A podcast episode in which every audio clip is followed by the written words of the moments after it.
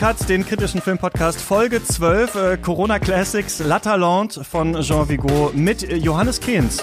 Hallöchen. Lukas Bawenschik. Hallo. Und ich bin Christian Eichler. Hi.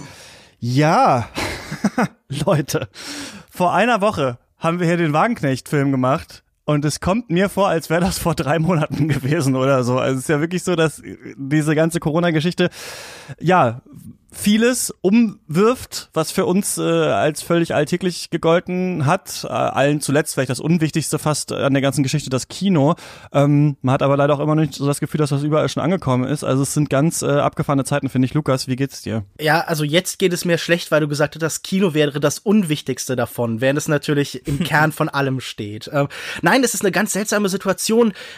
Mein Eindruck ist immer, man hat so eine Gleichzeitigkeit von extremer Beschleunigung und Verlangsamung. So im eigenen Umfeld mhm. um einen rum passiert eigentlich alles nicht langsamer oder schneller, aber man ruht sich dann doch schon nicht aus, sondern wird ruhiger, weil man halt irgendwie an einen Ort gebunden ist, weil man nicht mehr raus kann, weil man nicht mehr im gleichen Maße so durch die Welt stürmt und alles draußen scheint so schnell zu passieren, scheint immer weiter zu gehen. Die Nachrichten kommen mit so einer ganz abstrusen Frequenz, die sich nochmal einfach dadurch verändert, dass es auf ein Thema sich konzentriert. Man hat tausend Nachrichten zu einer Sache. Ähm, die Ressource, die am schnellsten ausgegangen sind, sind für Journalisten die lustigen Überschriften mit irgendwie Liebe in Zeiten der Corona und sowas. Das ist jetzt schon alles aufgebraucht, schneller als Klopapier oder Nudeln. Also es ist auch so ein bisschen befremdlich, was ich dir auch schon vor ein paar Tagen geschrieben habe. Es ist so merkwürdig, die wenige Zeit, die ich mal raus musste, wie voll es noch ist. Also als ich durch Heidelberg gefahren bin, einmal, es sah einfach genauso aus wie sonst. Es war keine Veränderung. Es war eher durch das schönere Wetter mehr als in den Wochen davor. Und man fragt sich, sind wir noch in so einer Übergangsphase? Braucht es eine Weile, bis der Gedanke ankommt? Das ist wirklich, ja, befremdlich vor allen Dingen. Ja, also finde ich auch, wie du das jetzt beschreibst, ne, dass äh, diese News-Ticker, man liest dauernd irgendwas, es sind also es sind Sachen, die gigantische Nachrichten wären, wie Tschechien streicht alle seine Flüge oder sowas normalerweise, sind einfach nur noch so Nebensächliches. Ach so, Tschechien mhm. macht das jetzt auch und die machen jetzt das und da gibt's jetzt Mundschutzpflicht und so weiter. Also das prasselt einfach alles so rein. Doch andere Sachen, die gar nichts mit Corona zu tun haben, wie äh, ich glaube, die Bundesregierung macht jetzt tatsächlich so einen äh, extra Ausschuss über Rechtsradikalismus oder sowas. Themen, die uns total interessiert hätten, die total interessant sind, verschwimmen auch auf einmal so in der Masse an diesen ganzen Corona-Nachrichten. Plus wir sind noch total am Anfang mit der Geschichte, ne? Also und ich habe das Gefühl, Leute können noch nicht so weit denken und man denkt immer so von Handlungsschritt der Regierung zu Handlungsschritt. Also erstmal sollen die Schulen zugemacht werden, ja oder nein? Jetzt steht ja so ein bisschen im Raum, soll es eine Ausgangssperre geben und alle haben noch so leicht das Gefühl, also entweder wie du das sagst, haben die das noch gar nicht gerafft? Und da frage ich mich, ist man in so einer seltsamen journalistischen Twitter-Bubble, in der die Leute halt einfach alle überinformiert sind und auch äh, an sich das erstmal glauben, wenn Wissenschaftlerinnen und Wissenschaftler irgendwas sagen und das ernst nehmen? Und äh, gleichzeitig haben die Leute, wenn sie es gerafft haben, so das Gefühl, ah, das geht jetzt zwei Wochen oder so. Also Bundesligaspiele sind jetzt für zwei Wochen verschoben. Und wenn man sich alle Daten anschaut und alles, was es gibt, dann äh, würde ich sagen, ist Minimum ein halbes Jahr. Also muss das öffentliche Leben eigentlich eingeschränkt werden. Jetzt hat die Frage, wie stark das noch passiert und so weiter. Also ich finde das ganz ähm, ja irgendwie eine erstaunliche Situation und ich bin genau, ich bin jetzt auch im Homeoffice und ich bin an sich auch eigentlich ja im Homeoffice viel, aber wenn man dann so sein muss, ist es noch mal was anderes. Also es fällt einem schon so ein bisschen die Decke auf den Kopf. Ich merke auch, ich krieg auch irgendwie nichts hin. Also ich bin dann dauernd auf Zeit online und lese irgendwas und sollte eigentlich mal wieder irgendwas anderes machen und so weiter. Plus, das habe ich nicht getwittert, weil ich das weil das noch nicht so einen krassen, glaube ich, Wert hat, weil noch nichts rausgekommen ist, aber ich habe den Test machen lassen, diesen ähm, den äh, Corona-Test ähm, vor zwei Tagen, weil ich so leichte so leichte Anzeichen von Fieber und so leichte Atembeschwerden hatte und wir waren ja auf der Berlinale. Das hat dann, als ich, das war leicht übrigens, den Test zu machen für mich. Also ich, ich man liest ja dauernd, niemand kriegt einen Test. Ich musste nur bei meiner Hausärztin anrufen, habe das so ein bisschen geschildert.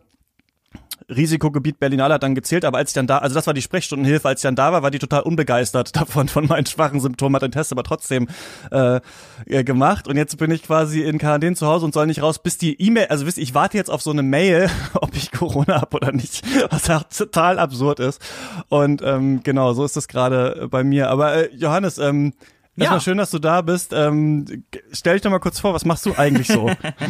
Also ja, ich wurde ja schon vorgestellt, mein Name ist Johannes Kehns, ich bin, ich tue hauptsächlich zwei Dinge, nämlich einmal Film studieren in Mainz, sofern nicht gerade durch Corona das lahmgelegt ist, das Semester ist jetzt auch schon durch, dadurch auf eine Woche nach hinten verschoben und ich podcaste ebenfalls über Filme in einem Projekt, das da heißt Untersammlung, wo ich hauptsächlich in einem Format, das Untersicht heißt, über unbekanntere Filme rede, da ist die Vorgabe, dass das eben stattfindet, also unbekannter Film beziehungsweise wenig geschauter Film, einer, der weniger als 5000 Views auf Letterboxd hat, ist einfach die Vorgabe, die wir uns da gesetzt haben. Ah. Versuchen den da so etwas mehr zu besprechen, einzuordnen, geschichtlich und so, weil das mache ich auch mit einem mhm. anderen Filmwissenschaftsstudent. Und ja, ich kann ja gerade mal sagen, wie meine Lage hier jetzt ja. ist. Ähm, ich hatte jetzt eben direkt, bevor es so richtig losging und klar wurde, okay, das ist jetzt wirklich ernst, da sollte man sich abriegeln, war ich halt gerade dabei, eine Hausarbeit zu schreiben. Und äh, war halt dementsprechend äh, viel zu Hause, habe mich die Tür verlassen. Ich bin auch gerade bei meinen Eltern eben deshalb, weil es natürlich besser auf dem Land zu sein als in der Stadt in Mainz, wo ich ja äh, studiere. Und hier habe ich auch deutlich mehr Platz. Ich glaube, wenn ich da in meiner kleinen Stadtwohnung rumgammeln würde, würde ich sehr depressiv werden und ja, ich hatte halt jetzt die Wochen vorher generell, war ich eben auch so ein bisschen abgeschottet und jetzt muss ich es halt. Und das heißt, ich hatte jetzt lange keine sozialen Kontakte und fühle mich deshalb natürlich so ein bisschen unwohl, aber ich habe natürlich trotzdem die Möglichkeit, meinen Freunden über Discord oder sonst irgendwie zu kommunizieren. Und man sieht ja auch schon, es versuchen sich die Leute irgendwie so damit zu arrangieren und äh, ich hoffe einfach, dass das ähm, und eben auch diese Folge, die wir ja, die ja deshalb ähm, entsteht, dass das eben die Möglichkeit ist, irgendwie mit der Lage sich arrangieren zu können. Genau, es ist, glaube ich, auch voll wichtig, dass wir ähm, genau, dass wir weitermachen hier mit dem Podcast. Und es ist natürlich, glaube ich, allen klar, dass wir äh, ist das also wichtig? Auch einfach aus, aus, ich glaube schon. Also ich glaube tatsächlich, dass es also natürlich ist es über gesellschaftlich an sich überhaupt nicht wichtig, aber ich glaube, es ist einfach wichtig, äh, weil äh, ich meine, die meisten Leute hocken zu Hause so. Es ist schon cool, dass man irgendwie so Leute, die man kennt oder mag, dass man die öfter mal hört, dass es irgendwie so ein bisschen Bespielung und Unterhaltung und sowas weitergibt. Ich glaube schon. Also ich glaube schon, dass es auch mhm. in Krisenzeiten Zeiten irgendwie wichtig ist, dass man irgendwie weitersendet, wenn es geht. Und das Coole ist ja, wir sind ja jetzt keinem äh, großen Unternehmen oder einer großen Redaktion oder sowas verpflichtet oder sowas, sondern natürlich nur den Leuten, die das auf ähm, Steady unterstützen, das Projekt. Und das heißt, wir haben jetzt halt überlegt, was können wir machen und überlegt, wir machen jetzt Classics. Haben schon vor, ob man das jetzt Corona Classics nennen sollte, wenn wir dann demnächst irgendwie 100.000 Tote oder sowas haben, ist es vielleicht auch nicht so, vielleicht nennen wir es nur Classics. Aber ähm, es ist natürlich, oder Quarantäne Classics, keine Ahnung. Ähm, es werden alle mitbekommen haben, dass da auch die Einschläge immer näher gekommen sind. Am Anfang hieß es ja nur, okay, Bond wird verschoben, ja, auf November. Und dann, ich saß noch mit äh, Lynn Hirse von der Taz in Mulan. Ich glaube, das war letzte Woche Montag, war die Pressevorführung da oder Dienstag. Ähm, also wir haben den Film gesehen und wollten eigentlich ja ähm, nächste Woche über den Film sprechen, zusammen mit äh, Mintu noch von Rise and Shine. Dann wollten wir, Lukas, heute ja eigentlich über ähm, About Endlessness von äh, Roy Anderson sprechen, über den Film. Dann kam da die Mail, dass die, also also dann kam ne, erstmal die Mail, dass Mulan verschoben ist und auch alle anderen möglichen Disney-Filme. Und dann dachte ich, okay, gut, die Großen ziehen natürlich jetzt ihre Sachen alle so ein bisschen aus dem Programm raus, weil die natürlich äh, riesengroße Einnahmen eigentlich erwarten. Aber dann haben auch alle Kleinen angefangen. Äh, dann kamen immer die Mails immer näher. Dann äh, hieß es, der Roy Anderson-Film kommt nicht. Dann dachten wir, okay, machen wir auch den anderen Film. Dann kam da die Mail, okay, der Seaberg-Film äh, kommt auch nicht raus und so weiter. Und äh, dann hat man so gemerkt, okay, das bringt eigentlich nichts, wenn wir jetzt irgendeinen Film wählen, der noch kommt und dann heißt es aber zwei Tage bevor wir aufnehmen, nee, ist auch verschoben und dann wurde uns auch diese Entscheidung ja wieder abgenommen, weil einfach die Kinos komplett zu haben jetzt. Also jetzt ist es ja so, dass man eigentlich gar nicht mehr ins Kino gehen kann, also es kommen gar keine Filme mehr eigentlich raus. Das heißt, es gibt eigentlich zwei Möglichkeiten, entweder wir oder drei Möglichkeiten gäbe es vielleicht. Entweder wir machen Special-Folgen, also wo wir uns ganzen Genres oder sowas widmen. Ich halte das für zu sportlich äh, für einen wöchentlichen äh, Podcast, das so aufzuziehen. Wir machen das natürlich noch in den in den äh, Steady Special Folgen, ne, sprechen wir über Kubrick ja zum Beispiel äh, nächste Woche. Die andere Möglichkeit wäre zu sagen, wir machen Streaming Sachen, aber da ist das Programm halt meistens nicht so geil, finde ich. Also ähm, von den Neustarts jetzt, die auf Streaming kommen, können wir natürlich trotzdem ab und zu mal machen, wenn da jetzt noch was Tolles kommt. Oder wir machen eben Klassiker. Und da habe ich auch mich gefragt, wie wollen wir das machen? Und die Idee ist jetzt einfach, Leute kommen und können einfach einen Film mitbringen, über den die halt schon immer mal gerne reden wollten. Und es wäre halt gut, wenn man den tatsächlich online irgendwie anschauen kann. Deswegen äh, war es gar nicht so leicht, Lukas, dass wir auch einen finden, aber ja. Latalont, über den wir heute sprechen, gibt's immerhin äh, auf Amazon Prime auf jeden Fall äh, zu schauen. Also wir werden jetzt, ne, die nächsten Folgen sind jetzt noch nicht so richtig geplant. Ich hau einfach mal alle an, die mal zu Gast waren und auf die ich mal Lust hätte. Hey, habt ihr Bock, einen Film mitzubringen? Habt ihr Bock zu labern? Und dann schauen wir mal, dass wir diesen Podcast einfach irgendwie so weitermachen, äh, wenn ihr da draußen irgendwie Vorschläge habt oder Tipps oder irgendwas oder wer soll mal zu Gast sein könnte gerne eine Mail schreiben, äh, katzpodcast.yahoo.com. Ähm, ich würde noch gerne, ähm, Johannes, du hast gesagt, die Uni ist jetzt erstmal ein paar Wochen offiziell verschoben. Ein, eine dir, ne? Woche eigentlich nur nach hinten. Also es ist keine so große Maßnahme, aber es kann auch sein, dass das nur für jetzt ist und später noch eine Benachrichtigung kommt, dass es eben noch länger aussetzen wird. Ja, denke ich, wird's auf jeden Fall. Ja. Ähm, weil man wird, also es wird ja jetzt eh erst bis 30. März oder sowas dauern, bis man überhaupt sehen kann, ob diese Maßnahmen, die jetzt getroffen wurden, tatsächlich einen Effekt haben, ob die Kurve sich abflacht. Und man muss ja sagen, Leute gehen ja immer noch zur Arbeit, treffen da Leute, benutzen immer noch öffentliche Verkehrsmittel oder sitzen tatsächlich einfach noch im Café, weil sie es nicht gecheckt haben. Also das wird sich zeigen und das betrifft natürlich auch Cannes. Das wäre mir die letzten Jahre immer, wäre es nicht so wichtig gewesen, aber dieses Jahr war ja das erste Jahr, wo wir dachten, okay, wir fahren nach Cannes und berichten von da. Ich habe immer noch nicht meine, meine Akkreditierungsbewerbung abgeschickt. Ich werde das trotzdem nochmal machen. Ich äh, glaube natürlich auf keinen Fall, dass im Mai dieses Festival stattfindet, aber vielleicht hat man dann schon mal die Akkreditierung, falls es verschoben wird oder so. Ich denke mal, das können wir auch ähm, alles knicken. Ähm, Lukas, wie ist das bei dir? erinnert mich da gerade so ein bisschen an einen von diesen japanischen Soldaten, die nach dem Zweiten Weltkrieg noch so irgendwelche Stellungen auf unbekannten, vergessenen Inseln im Pazifik hält. Also, dass er sich da wirklich so hinstellt und Mhm. Der sagt, Festivalleiter? Genau, das ist der Festivalleiter von Cannes, der jetzt mehrfach verkündet hat, wann es denn das Programm zu sehen gibt, dass es ja nicht abgesagt wurde, wo mehrfach auch Nachrichten aus der französischen Presse dementiert wurde. Man hat äh, überall lesen können, dass es dort auch ähm, um viel Geld geht, weil die Versicherung wohl nicht zahlen würde oder dass nicht die richtige Versicherung da ist.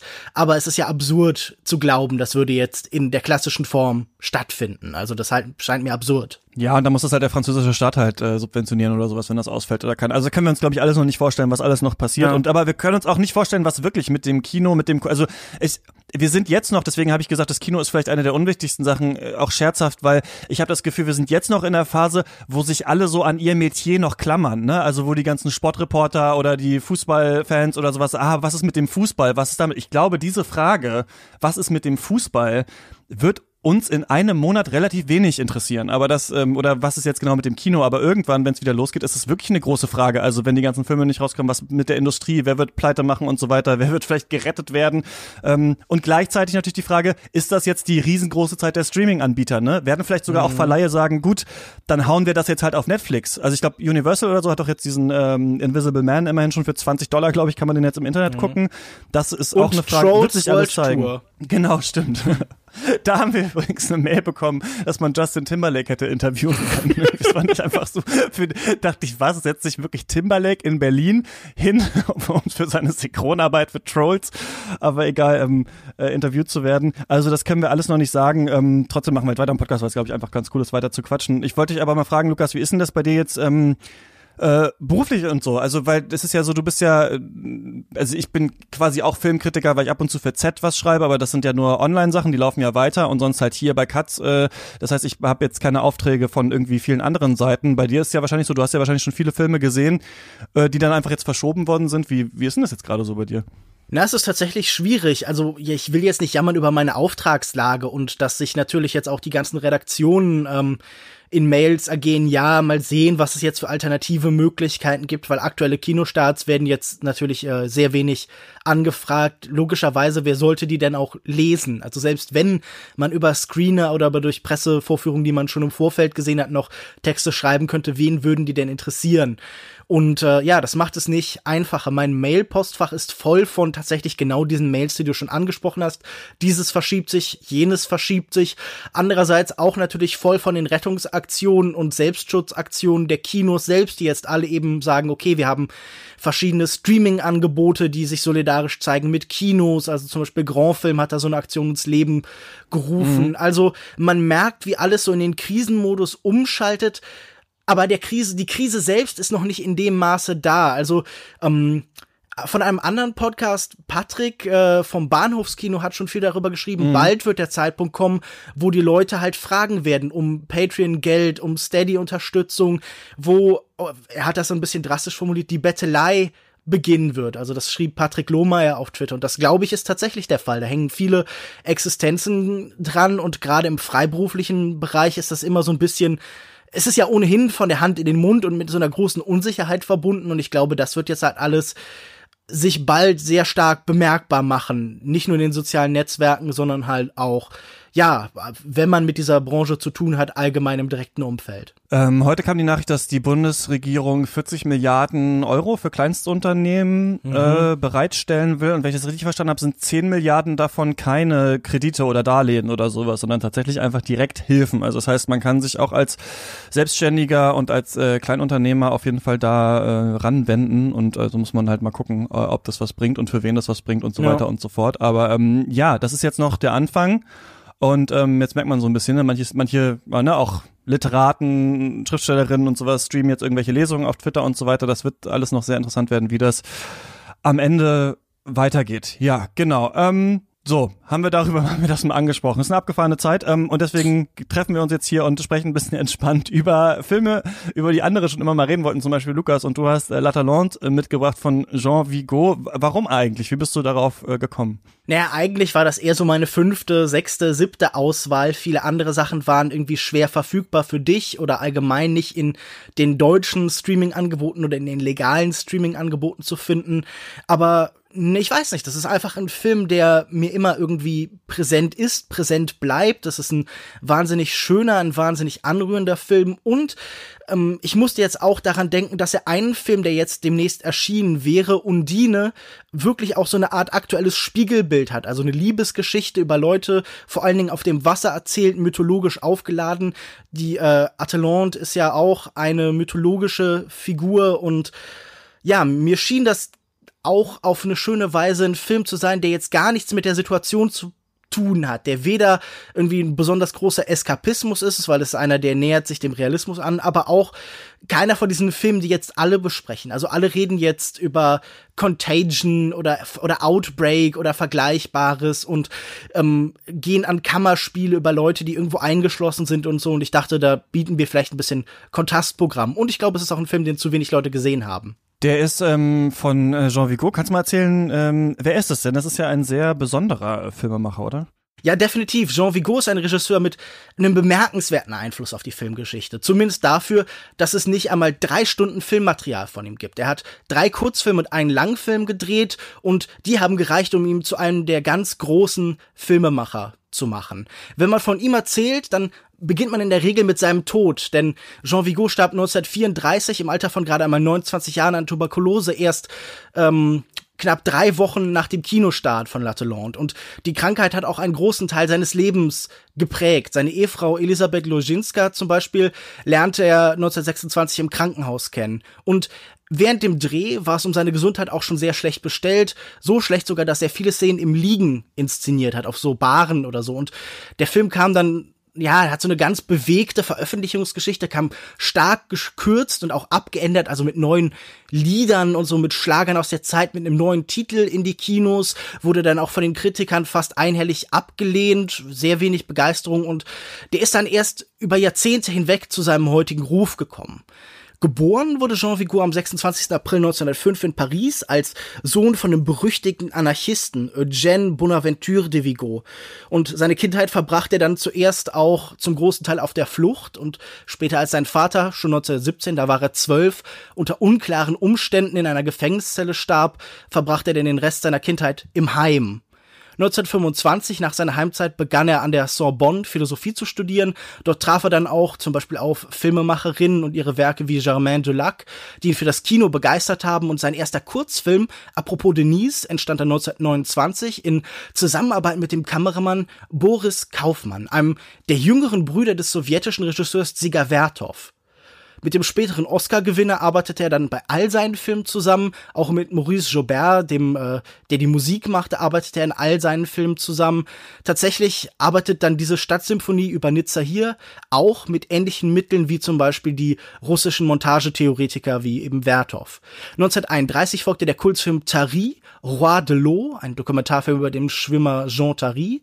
1933 erschien Zero de Conduit, betragen ungenügend auf Deutsch, über Internatsschüler, die gegen ihre tyrannischen Lehrer rebellieren.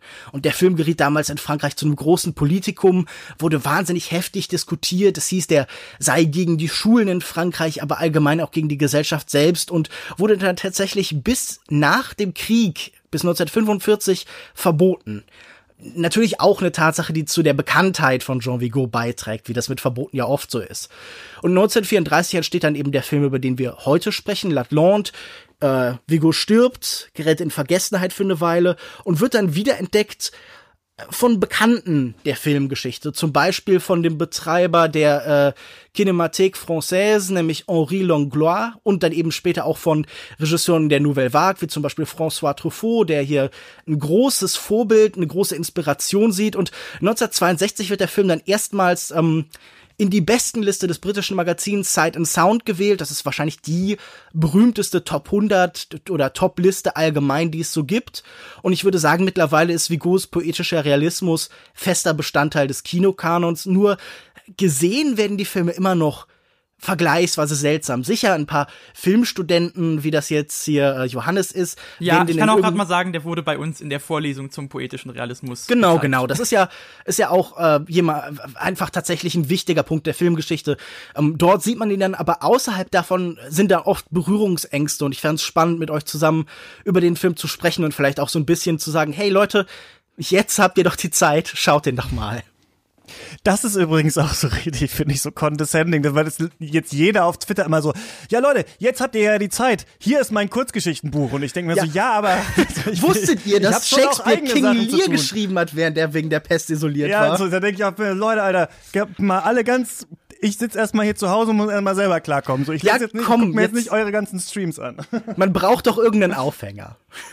Ja, ich, ich weiß, ich finde es ja auch gut. Es ist ja auch die Idee so ein mhm. bisschen bei uns, ne? Vor allem am besten ist natürlich, wenn wir ein bisschen früher, wenn ich die anderen Folgen geplant ein bisschen früher ja. wissen, worüber wir reden, dann können vielleicht schon äh, Leute, die das hören, also ihr da draußen vielleicht auch schon vorher mal die Filme gucken oder habt die vielleicht schon gesehen, könnt uns eure Meinung schreiben oder sowas. Kommen wir ein bisschen mehr, kommen mhm. wir in diesen schweren Zeiten ein bisschen mehr, wo wir ja Social Distancing betreiben, ja. sondern ein also bisschen mehr zusammen. Ich würde auch sagen, ganz ohne didaktischen Gestus kommt man als Kritiker halt auch einfach nicht sonderlich weit. Das kann sein. Ähm, wollt ihr jetzt schon mal kurz sagen, was poetischer äh, Realismus eigentlich ist? Ähm, eigentlich wäre jetzt Johannes dran, den Film zusammenzufassen, aber ähm, also ich kann so auch den poetischen Realismus äh, machen. Ja, du hast da einen Kurs drüber belegt, habe ich gehört.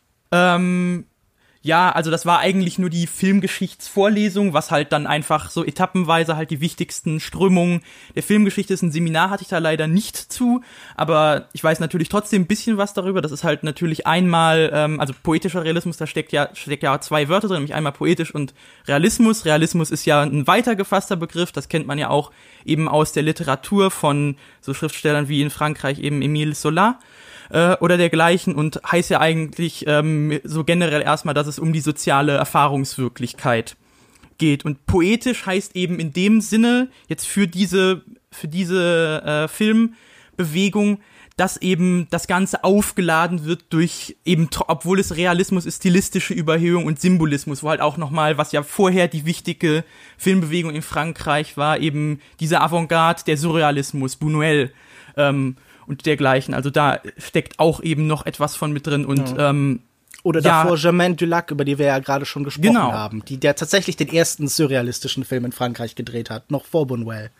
Ja, nur Buñuel ist halt der, den man immer in der Filmgeschichte dann auch äh, sichtet und eben nicht. Ja, den natürlich auch ähm, Vigo gesehen hat. Also er verweist ja auch sehr direkt tatsächlich in diesem Film hier auf äh, den andalusischen Hund. Ja, mit den ja. Händen im Glas. ja. Und ähm, kann man gerade noch mal sagen, aha.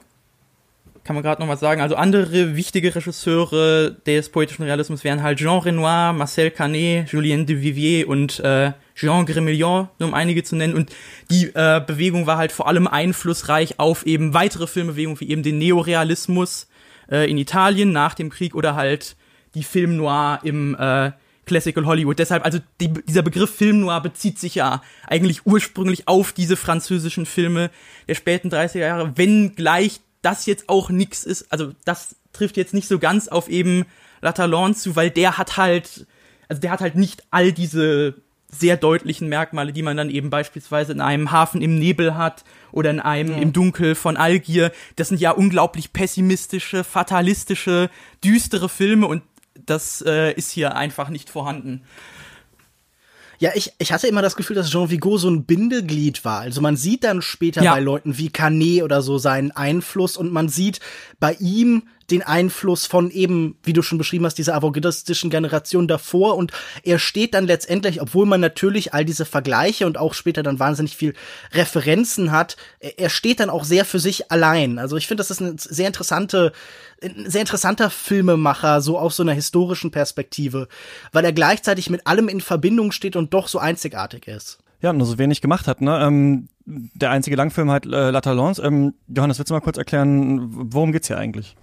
Ja, also so grob die Handlung, was passiert, ist einmal, dass es, dass der Film beginnt mit einer Hochzeit, äh, also ein, der Film folgt dem frisch verheirateten Ehepaar Juliette, äh, gespielt von Dieter Palo, und Jean, gespielt von Jean Dasté. Ähm, und das ist einmal ein ziemlich ungleiches Paar. Das ist nämlich einmal, dass Juliette äh, ist eben ein Dorfmädchen, die hat eigentlich nie ihr Dorf verlassen, wird auch am Anfang gesagt, und die hat sich jetzt aber eben in diesen Kapitän eines Lastkahns verliebt, äh, der eben die ganze Zeit über die Seine ähm, fährt und äh, gibt sich dann eben Die mit Seine? dem und Nicht die Sen. ja, da sieht man wieder, dass ich kein Französisch kann. Also die Seine. Und sie fahren eben jetzt dann über den Fluss nach dieser Hochzeit. Die Juliette schließt sich eben der Crew des Schiffes an. Die besteht neben eben dem Kapitän Jean aus Jules, gespielt von Michel Simon, und eben einem Schiffsjungen, gespielt von Louis Lefebvre. Und äh, man sieht eben relativ schnell, dass eben die Dynamik, die sich dadurch entwickelt, dass eben diese Frau in diese sonst eher chaotische Männergemeinschaft kommt, äh, die sorgt da, e- die will da eben für Ordnung sorgen und so gerät es eben auch zu einigen Konflikten und es kommt eben zu Zerwürfnissen zwischen den Eheleuten, auch weil der äh, Ehemann eben eifersüchtig wird. Beispielsweise in einer späteren Szene im Film sehen wir, dass ein fahrender Händler ihr schöne Augen macht und das sorgt für Konflikt und generell äh, entstehen einige Szenarien, in denen Konflikte zwischen den Eheleuten gezeigt werden. Ja. Danke. Ähm, mich, mich hat das, ich kenne diese ganzen Namen nicht, ne? Also auf die sich jetzt äh, Jean Vico bezieht oder die dann aus ihm äh, rausgekommen sind. Für mich sind ja dann immer so diese längeren Klassikerfolgen, die wir machen, auch immer ganz gut dafür, mal ja mich mit äh, Filmemacherinnen, Machern zu beschäftigen, die ich gar nicht so äh, kenne. Deswegen hatte ich so ein bisschen das Gefühl, was man manchmal hat, wenn man so Klassiker nachholt dass das wie so Hausaufgabe ist, ne? So, du musst es jetzt gucken, das ist ein ganz wichtiger Film, so, das muss, das ist jetzt alles ganz groß und ganz wichtig, aber ich habe gar nicht so ganz die Anknüpfungspunkte vielleicht, so wie ihr jetzt hier gesehen oder verstanden, ah, darauf haben sich ja XY später schon mal bezogen und hier ist es jetzt schon drin.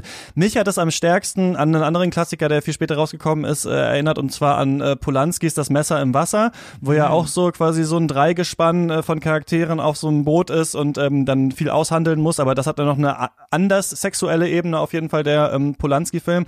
Aber ich fand erstmal, dass man den sehr gut so schauen konnte und dass das sehr, also ihr habt jetzt einen poetischen Realismus ja so ein bisschen auch mit dieser poetischen Überhöhung des Realismus beschrieben, aber eigentlich geht's ja auch erstmal darum, überhaupt in so großen Kinofilmen einfach ganz klares, ganz alltägliches und vor allem auch, so wie ich das verstanden habe bei Jean Vigo, ging es darum, auch ja so die Unterschicht auch mal zu zeigen, ne? Also wie leben eigentlich die, in was für Beziehungen sind die drin und das hat mir eigentlich ähm, sehr gut gefallen. Also dieses Leben auf dem Schiff, diese verschiedenen unterschiedlichen Charaktere, die hier äh, vorkommen. Ich fand, dass der Film unfassbar gut aussah. Also die Kameraeinstellungen und so weiter haben mich richtig krass überzeugt. Und natürlich äh, Jules, dieser ähm, ja Schiffsarbeiter, ist halt eine unfassbar kantige, so Hans Albers-mäßiger Charakter irgendwie dazu tätowiert. Und ähm, das fand ich sehr spannend. Ich fand auch spannend, dass heute, wo es viel um Gender und um Beziehungskonstellationen und Konzepte geht hier, dass auch wir hier so ein interessantes Paar haben, ne, das so sich gegenseitig hasst, aber auch nicht so richtig voneinander kann. Das fand ich irgendwie auch ähm, so ganz angenehm daran zu sehen. Plus natürlich, es gibt unfassbar viele Katzen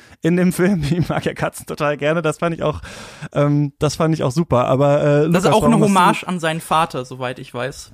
Ah, Naja, okay. Also nach dem, was ich gelesen habe, ist er ja auf einem Dachboden aufgewachsen in Paris, der eben auf solche Art voller Katzen war. äh, sorry, du wolltest was sagen noch. Mochtest du noch mehr an als als die Katzen?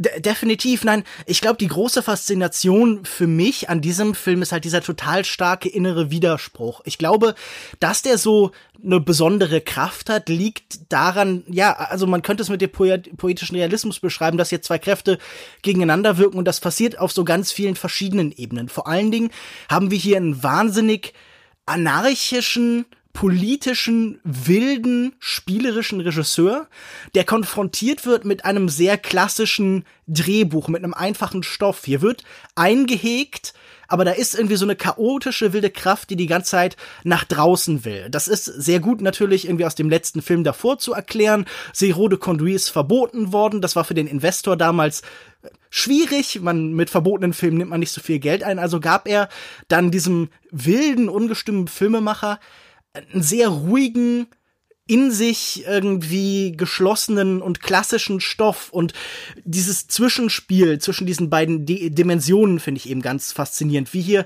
eine relativ klassische Geschichte, man kennt sie zum Beispiel auch bei Murnau, ähm, hat man das ja irgendwie mit Sonnenaufgang, mit Sunrise ist das ja sehr ähnlich erzählt. Eine Dreiecksbeziehung, die dann später auch immer wieder auf ähnliche Weise erzählt worden. Also bei Fellini oder so, La Strada hat er ja sogar explizit gesagt, das ist von dieser Dreiecksbeziehung hier geprägt. Die Dreiecksbeziehung ja sowieso einer der, der klassischen Stoffe des französischen Kinos und dass, äh, dass sie so permanent aufbrechen will, dadurch, dass wahnsinnig viel improvisiert wird, dadurch, dass ganz viel spontane Situationen entstehen, tatsächlich viel durch diesen Jules Père, diesen ähm, Charakter von Michel Simon, der wahnsinnig viel so selbst so spontan am Reißbrett entwickelt hat. Und ich finde, dieser Film hat so eine ganz interessante, aufgekratzte Energie. Ähm, wir haben ohnehin schon wahnsinnig viele Namen genannt, aber einer, der mir sehr einleuchtete, als ich merkte, dass das ein Lieblingsfilm von diesem Regisseur ist, war ähm, Josh Safdie von den Safdie-Brüdern, der auch geschrieben hat, okay, er liebt diesen Film ganz besonders und ähm, es ist einfach, ich finde Realismus oft als Gestaltungsart äh, es kann sehr uninteressant sein. Wenn mir jemand sagt, ja, ich muss unbedingt die Wirklichkeit eins zu eins anfangen, dann bin ich so, ja, aber wieso machst du denn dann Kunst? Das kommt auch irgendwie von künstlich, das kommt von, von Formen, von selber weiterdenken. Aber ähm, das tut er ja. Und das, deshalb an, an solche so frenetischen, lebendigen Filme muss ich denken. Es gibt diese, eine Geschichte noch, bevor ähm, jetzt vielleicht mal jemand anderes wieder was sagen darf. Eine Trennung, die man immer machen kann. Ich weiß nicht mehr, wo ich sie gelesen habe. Ich kenne sie irgendwie von Patrick Holzapfel. Ähm, war die Frage, mit der man vielleicht Regisseure einteilen kann in zwei Kategorien. Wenn ein Schmetterling durchs Bild fliegt, ungewollt, würde der Regisseur diese Szene drin lassen oder würde er sie rausnehmen? Und ich glaube, äh, Jean Vigo ist definitiv einer dieser Regisseure, die diesen, dieses Auswirken, dieses Einwirken von außen, dieses Unkontrollierbare und Unbeherrschbare total begrüßt und einbaut. Und ich finde, das macht diese Filme so vital halt. Ich will einmal kurz sagen, weil ich das einfach einmal gesagt haben will on the record, äh, weil du gerade die Safties angesprochen hast. Es gab doch gerade dieses, es gibt doch jetzt diese ganzen Videos, wie die Leute überall auf ihren Balkons sind und Musik machen oder sowas miteinander. Und es gibt ein Video aus Frankreich, wo einer hier L'amour toujours von Gigi D'Agostino ähm, diesen diesen Hammer-Song äh, spielt und alle gehen halt ab und ähm, ich, ich hatte so ein bisschen Schiss, dass vielleicht Gigi D'Agostino verpönt ist in Frankreich, aber scheinbar nicht. Und das ist mir wieder eingefallen, dass er ja als Credit-Song bei Uncut Gems kommt. Und ich will nur einmal sagen, dass ich das so geil fand in Uncut Gems, dass dieser Song an dieser Stelle kommt. So, das wollte ich einmal äh, on the record gesagt haben. Äh, Johannes, wie fandst du denn hier diesen Film? Ja, nein, ich kann mich da Lukas nur anschließen. Äh, man hat ja sonst immer mal so, wenn man jetzt so einen Film hat, der ist auf den besten Listen vom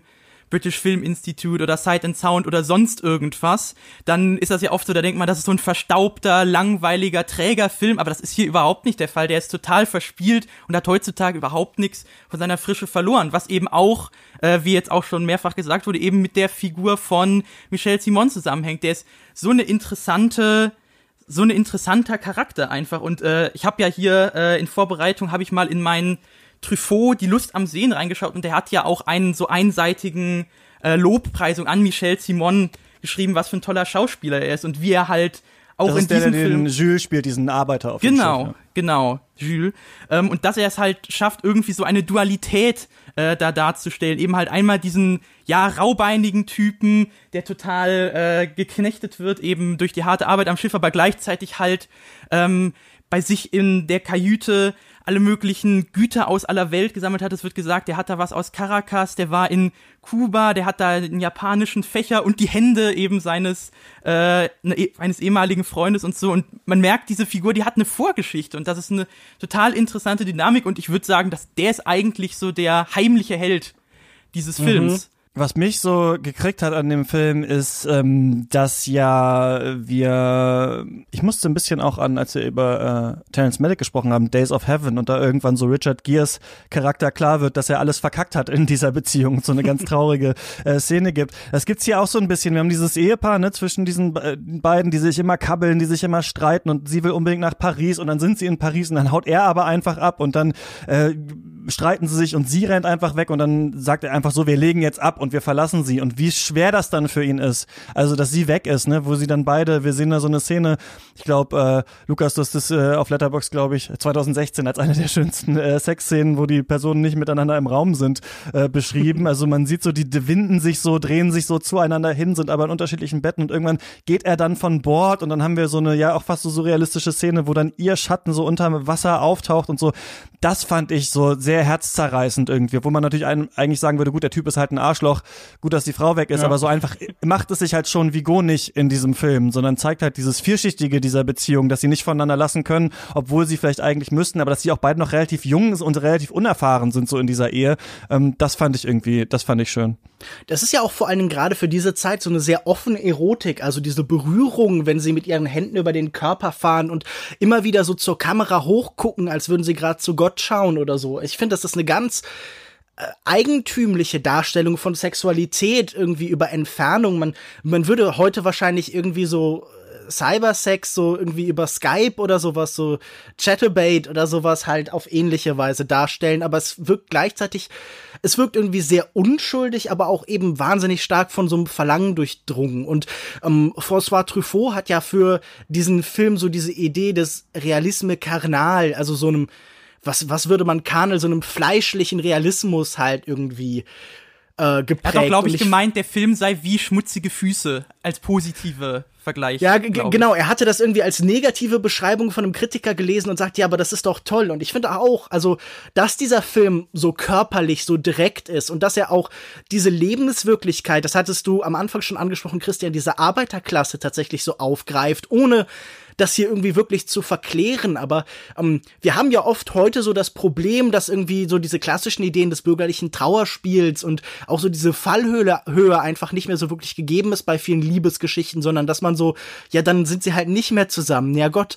Aber hier ähm, spielt gleichzeitig ja auch wirklich dieses Existenzbedrohende rein. Also diese Liebe am Ende in gewisser Weise kommt sie ja auch wieder zusammen aus einer Notwendigkeit heraus, weil dieser Kapitän da Scheiße baut, fast gefeiert wird, äh, gefeuert wird wird und dann merkt man, man muss ihm halt auch wieder mit dieser Frau zusammenbringen, sonst äh, gehen wir hier bald alle auf die Straße betteln. Also ich finde es auch spannend, weil das diesem Film so eine Dringlichkeit verleiht, dass die ganze Zeit eine existen existenzielle Bedrohung da ist, irgendwie einfach durch diese Armut auch. Und ähm, ja, es, aber trotzdem würde man nie diesem Film vorwerfen, dass er sich irgendwie im Miserabilistischen irgendwie verliert, dass er hier irgendwie nur mit diesem Leiden hausieren geht, sondern es, es findet hier alles ein wahnsinnig tolles Gleichgewicht halt. Also ich finde, dieser Film, wenn er so schmutzige Füße als, als Bild hat, dann vielleicht welche, die knapp so über dem Wasser schweben. Ich finde, er hat auch immer so was Mythisches, Magisches in sich halt. Hm, wo du gerade mythisch sagst, das erinnert mich an diese eine, also das ist ja auch diese eine Szene ganz früh im Film, wo die gerade frisch verheiratete Braut so bei Nacht über über das Fantastisch, Deck. ja. Mhm. Fast wie so eine Geistergestalt, ne, irgendwie über einen Friedhof oder so.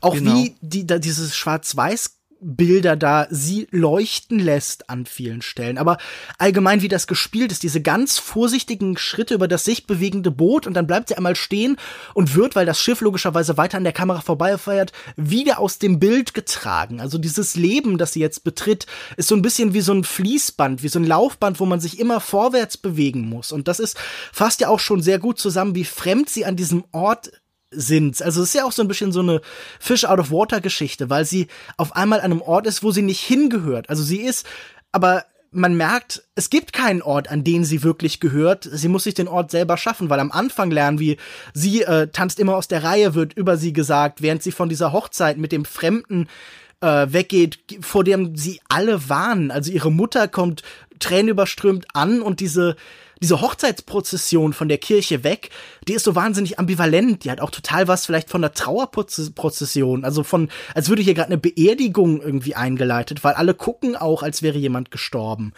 Und äh, ja, also dieses Rebellische, das da angelegt ist, das ist ja auch etwas, das halt zu Jean Vigo sehr gut passt. Wenn wir uns überlegen, im Film davor rebellieren die Kinder. Ja, hier dieser Film ist auch der Versuch von einer Rebellion, von so einem kleinen utopischen Raum für sich selbst, der aber dann auch gerade im Persönlichen sehr hart erkämpft werden muss. Ja, ich ähm, habe auf der Berlinale einen Film gesehen, äh, Sweet Thing hieß der, von äh, Alexander Rockwell, wo es auch um so eine, ja, so Unterschichtsfamilie äh, ging in den USA mit gewalttätigen Eltern und die Kinder fliehen dann halt und der ist eben auch so in Schwarz-Weiß gehalten und der war auch so ganz taktil, ne? Also es war so ganz runtergekommen, wo die gewohnt haben. Man konnte sich so an, anhand von Gegenständen wusste man, äh, in was für einem Setting befindet man sich ja eigentlich. Und das fand ich jetzt auch an La Talente ganz geil. Also sie geht da genau weg, ne, aus diesem ursprünglichen Leben in dem sie war, schreitet so über dieses Schiff und eigentlich ist ja dieser Traum von, er ist Kapitän, wir fahren nach Paris, das klingt ja alles so sonderlich toll, aber dass das harte Knochenarbeit ist, überhaupt diesen Kutter da am Leben ja. zu halten. Sie fahren ja auch das wird aber Paris, auch durch das nach Le Havre.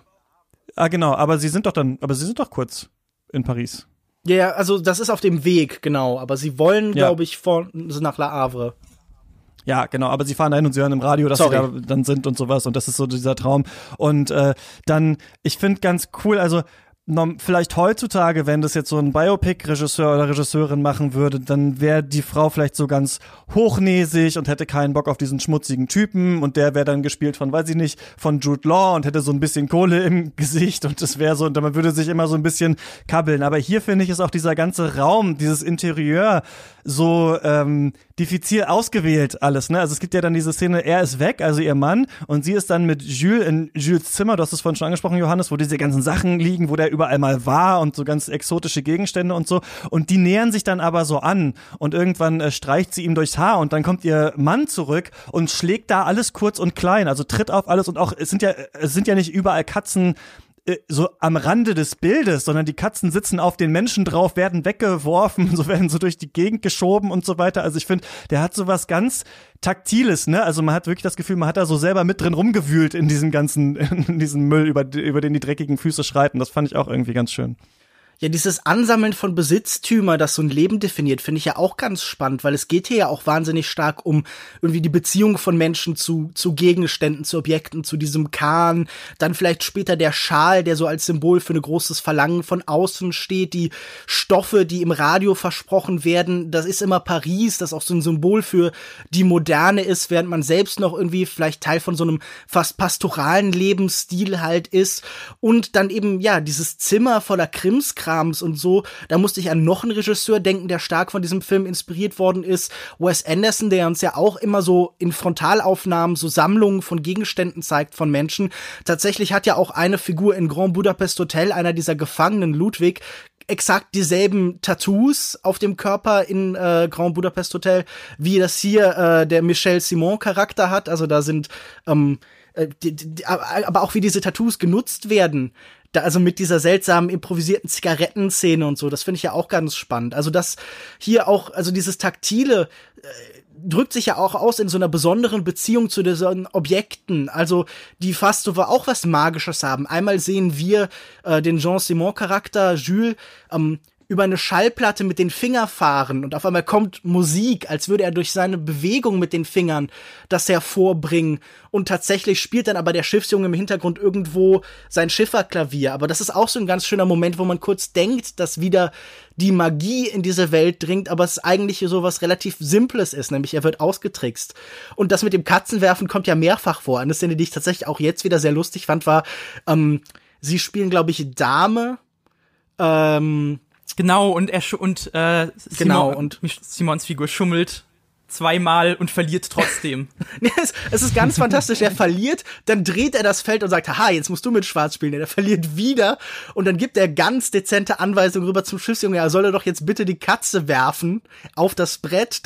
Aber der trifft dann mit der Katze nicht mal und dann muss Jules das Brett selber doch noch mal umwerfen und ähm, das ist eine lustige Szene, aber sie steht eben im Kontrast mit der Teilnahmslosigkeit, die dann eben halt Jean in diese Szene trägt, der zu diesem Zeitpunkt halt so, ja, total am Boden zerstört ist von dem Verlust.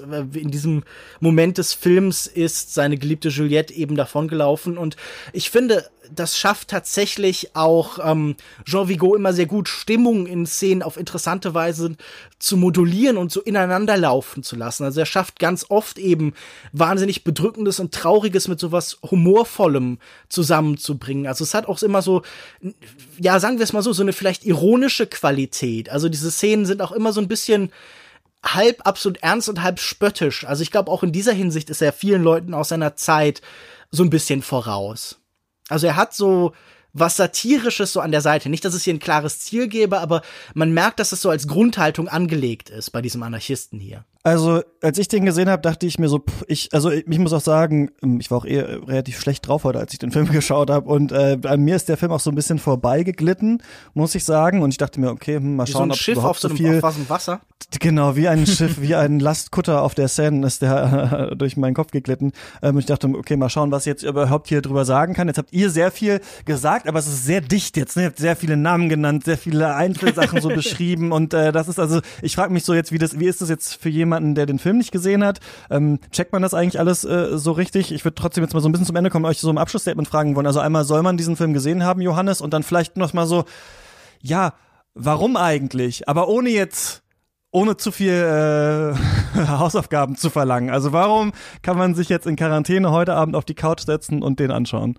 Ja, also ich würde da einfach wieder das aufgreifen, was ich ohnehin schon gesagt habe. Es ist halt einer dieser Klassiker, der, auch wenn man eben jetzt nicht diese ganz, diese Dutzende Namen, die ich und Lukas jetzt aufgezählt haben, kennt, der trotzdem funktioniert, weil er einfach auf so eine direkte Art und Weise einfach so verspielt ist, so herzlich, obwohl er eben nicht alles äh, beschönigt, äh, was er auch darstellt. Oder wir haben ja auch diese Szenen, äh, die ich eigentlich noch erwähnen wollte. Wir haben ja auch viele Szenen, die quasi stumm sind, aber es wird Musik herübergespielt oder sowas. Oder halt so eben Szenen dieser Art, die einfach auf so eine ganz direkte Art und Weise eben ihre Wirkung erzeugen. Und man braucht eben nicht diesen historischen Kontext, um diesen Film für so etwas genießen zu können und für solche Momente. Und das finde ich, was so toll daran ist. Es ist ein ganz intuitiver Film. Es ist ein Film, der einen ganz unmittelbar berührt. Ich finde, es ist ein sehr emotionaler Film. Es ist ein manischer Film. Es ist ein bisschen unperfekter, kratzbürstiger, widerständiger Film. Er ist romantisch, ohne je kitschig zu sein. Er ist geordnet und chaotisch zugleich. Er bietet einem eben alles, was man aus dem Kino irgendwie will. Menschen und Gedanken und äh, Rebellion und Liebe und das alles ganz wunderbar zusammengetragen. Also ich glaube, es gibt niemanden, der sich diesem Film entziehen kann und man sollte ihn natürlich auf jeden Fall schauen.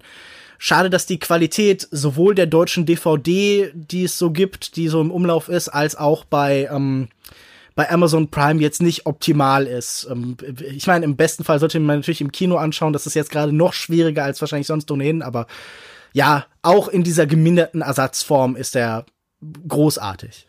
Genau. Latterland gibt's auf äh, Amazon Prime äh, zu schauen, falls ihr dann ein Abo habt. Ähm, ja, mir hat das auch gut gefallen. Mir hat das ähm, mit so einen Einblick gegeben in eine Zeit äh, des Filmemachens, die ich vorher noch nicht so kannte und fand es auf jeden Fall ähm, ja ganz cool.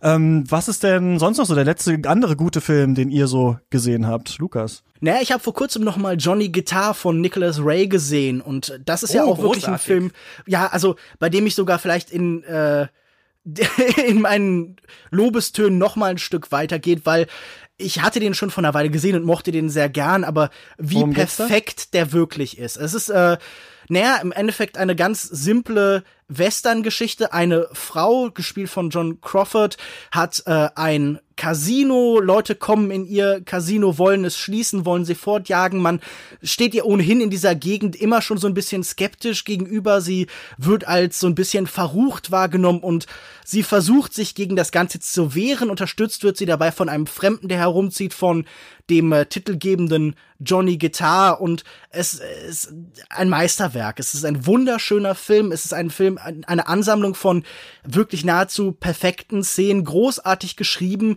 ähm, wahnsinnig progressiv für seine Frauenfiguren, äh, für diese Zeit gerade. Also es wird wahrscheinlich auch heute noch wenige so interessante Frauenfiguren geben, wie sie hier gezeigt werden und einfach ungemein unterhaltsam und ähm, ja, also äh, mir, mir fallen wenige Filme ein, gerade auch aus dem klassischen Hollywood, gerade Western, die einfach so durch und durch perfekt inszeniert sind. Ja, ich habe als letztes ähm, Mulan gesehen, ne, die, das Remake des äh, Disney-Klassikers. Und ich darf ja jetzt, weil das Embargo äh, verschoben wurde, nichts über den neuen Mulan-Film leider sagen. Aber also wenn ich jetzt über ich rede jetzt über einen anderen Film, der nicht der neue Mulan-Film ist, über den ich ja nichts sagen darf, und der war nicht so besonders, da braucht man jetzt nicht so gespannt sein. Also da lieber noch mal das äh, Original gucken. Aber über Mulan darf ich eben, äh, wie gesagt, nichts erzählen. Ähm, Johannes, was hast äh, du denn gesehen?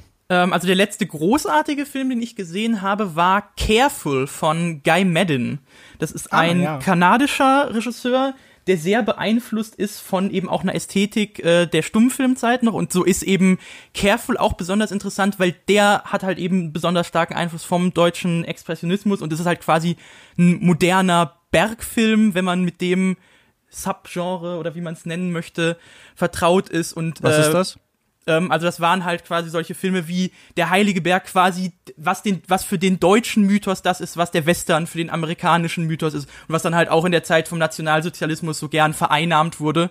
Ähm, aber greift jetzt halt eben ohne diesen Ballast eben diese Ästhetik auf, arbeitet halt viel mit so Viragierung und generell wird viel eben diese Ästhetik versucht. Was ist Viragierung? Äh, Sorry, ich muss hier, ich, ich, muss jetzt, ich, ich, ich muss bei euch muss ich stärker nachfragen. Film, äh, Film, Filmstudenten äh, denke ich natürlich nicht dran. Viragierung ist, wenn äh, das Bild quasi in eine Farbe getaucht ist, so zu einem ja. Teil. Und äh, ja, arbeitet eben viel mit Filmtechniken, eben auch aus dieser Zeit ähm, und erzählt eben eine Geschichte, die aber halt gleichzeitig so eine leicht, einen leicht postmodernen Touch hat und eben zeigt, dass es ein Bewusstsein dafür da ist, dass dieser, dass eben das wieder aufgegriffen wird, aber eben ein Film eben aus den 90ern ist. Und sehr interessant auf dem amerikanischen Amazon Prime zu sehen. Mhm. Braucht man irgendwie VPN oder sowas, ne? Exakt. Okay. Ja, auch ein toller Film, ähm, also kann ich auch nur empfehlen. Okay, dann haben wir das. Ähm, ich will noch einmal kurz sagen, das klingt jetzt von oben herab oder sonst was, aber falls es jemand draußen noch nicht begriffen hat, bleibt zu Hause, ja. Also geht nicht, geht nicht in irgendwelche Kneipen mit Freunden, wenn ihr euch trefft, geht spazieren, haltet ein bisschen Abstand. Ich habe noch so viele Freunde von mir auch getroffen letzter Zeit, deren erster Reflex war, äh, mich zu umarmen. Es freut mich natürlich, aber also denkt wirklich da, tut so, als hättet ihr das Virus. Also wenn ihr das Virus hättet so, das wüsstet, wie würdet ihr euch dann verhalten? Natürlich gibt's manche, auch jetzt von meinen Freunden, die zum Beispiel gerade ähm, ein kleines Baby haben, die fahren jetzt zurück zu den Eltern und so, da weiß man natürlich auch nicht, hat man vielleicht schon das Virus, aber wenn, da ist man dann in Quarantäne halt immerhin vielleicht eher auf dem Land oder sowas, oder so wie du, Johannes, ne, du bist ja jetzt auch nicht genau. äh, bei dir in Mainz, das kann, ne, das muss jeder selber wissen und ich bin natürlich auch nicht, nicht hier Mr. Drosten oder sowas, aber ich will es ja trotzdem noch mal einmal gesagt haben, dass vielleicht jetzt wirklich das Wichtigste ist, ähm, drin zu bleiben, aber wer weiß, ob wir, wenn wir uns das nächste Mal hier schon hören, eh alle schon unter der Ausgangssperre äh, leben und gar nicht mehr ähm, so einfach raus dürfen. Ja, das war dann die erste Folge unserer Classics. Nächstes Mal äh, müssen wir schauen, mit wem wir reden und sowas. Ich schreibe jetzt mal alle so an, die es gibt. Wenn ihr Vorschläge habt, könnt ihr uns gerne schreiben.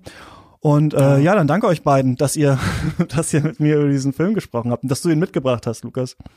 Ja, sehr gerne. Wie schon gesagt, ich hatte noch ein paar andere vorgeschlagen, aber wir haben ja jetzt vielleicht noch ein bisschen Zeit. Vielleicht kommen die anderen irgendwann später dran. Das glaube ich auch, ja. Ähm, okay, das war's also von dieser Folge äh, Katz. Man findet natürlich alles, was äh, du machst, Lukas, auf Twitter at Kinomensch und alles, was du machst, Johannes, äh, auch auf Twitter at DingsDaNinja. Das ist dein äh, Account und äh, sonst bleibt mir nur zu sagen, ja, das Kino muss ich jetzt aus der Anmod, glaub, äh, aus der Abmod, glaube ich, rausstreichen. Ähm, viel Spaß beim Stream. Bis zum nächsten Mal. Tschüss. Tschüss. Ciao, ciao.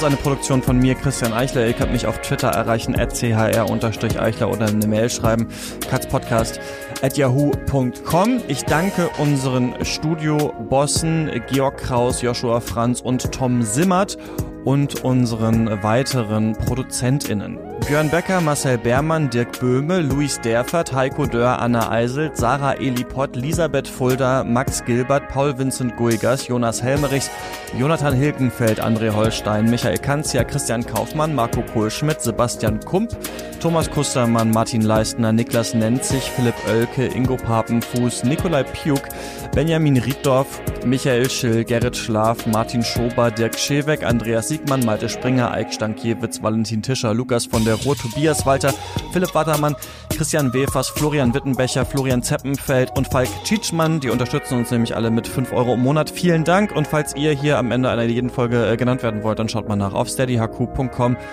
slash cuts. Bleibt gesund, bis zum nächsten Mal. Ciao.